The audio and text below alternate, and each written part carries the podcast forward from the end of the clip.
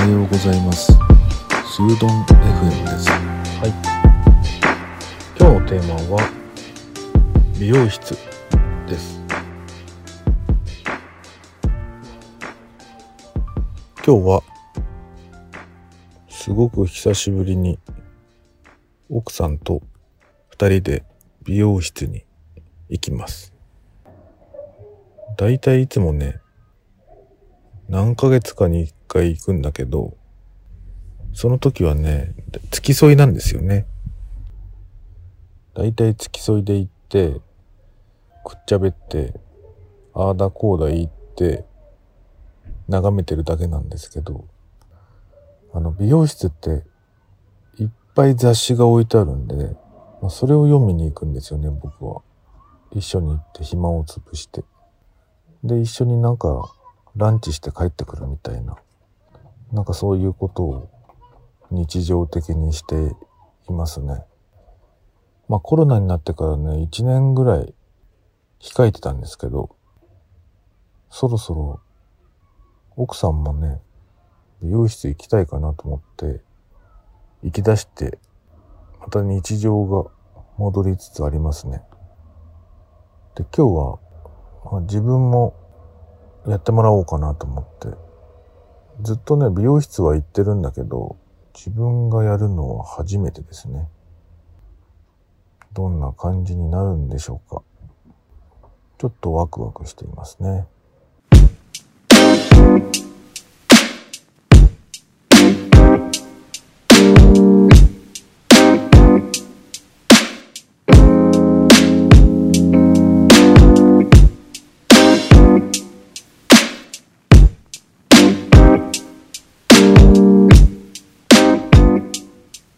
今日ね、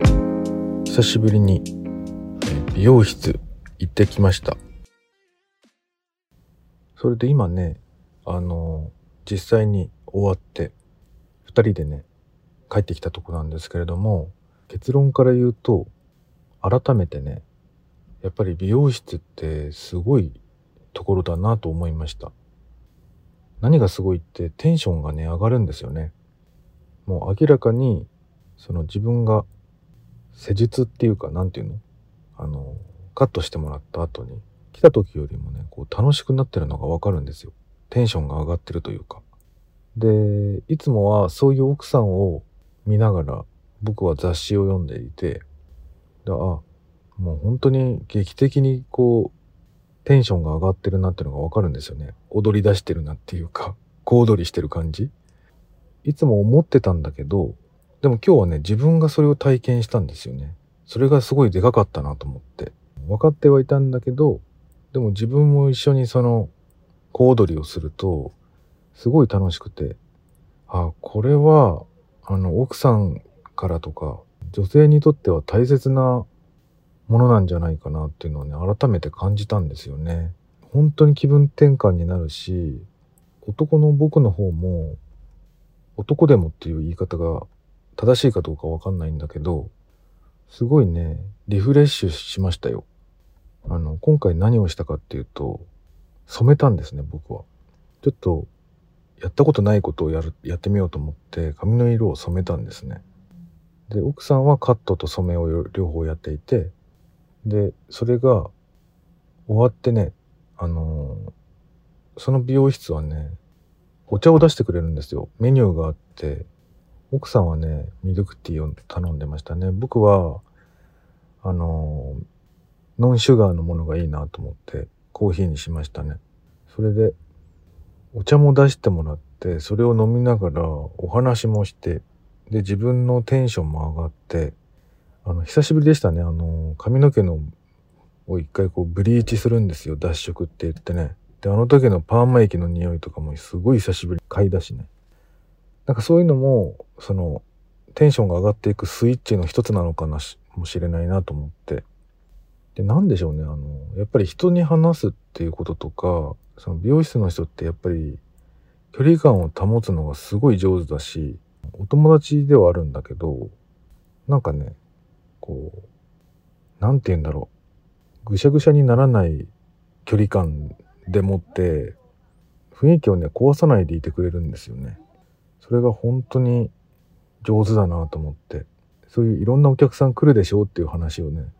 したんですけれどももうこれも録音したくなる収録したくなるぐらいのレベルで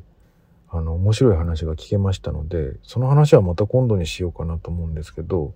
まあ、とにかくあの素敵な時間切り替えられる気持ちがこう変わる時間っていうのかな。リフレッシュできる時間っていうのをあの奪ってはいけないなと思いましたね。すごく大切な時間なんだなと思ってあの楽しくなりました。その後ね終わってからランチもしてあの2人でデートしてきましたね。で久しぶりにそのランチのお店もお友達がやってるお店に行ってちょっとだけお話ししたりしてね。なんかやっぱ気分転換するとねあのアイディアがねあの湧くんですよね。新しいことを考えられるっていうか。だからずっと家にいすぎるのも良くないなと思いましたね。なんか家の中にいても全然大丈夫な人間な